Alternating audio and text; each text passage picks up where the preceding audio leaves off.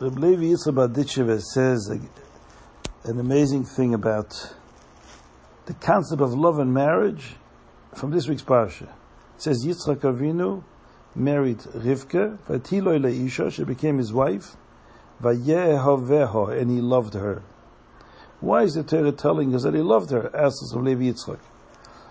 The Torah is not a book of rom- romantic stories. Why do we need to know that Yitzchak loved Rivka? There must be a lesson in this. Says Rabbi Yitzchak, the lesson is what it means really to love someone. Says there's two types of people.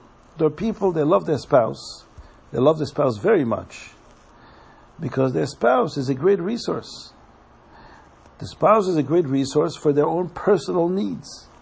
People have physical needs, emotional needs, companionship, so they marry and they look for someone that can provide the kind of needs and cravings that they have.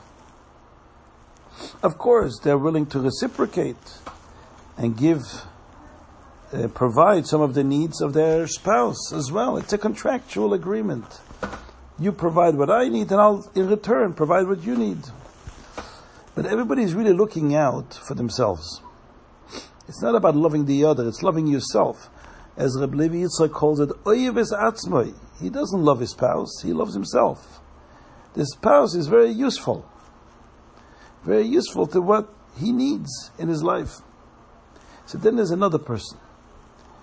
He loves his spouse because he sees in his spouse an incredible asset with whom he can partner and build a family together and bring neshamas into the world bring more light and kedusha to the world through the Torah mitzvahs that the children will be educated and brought up to perform and to then perpetuate to the next generation.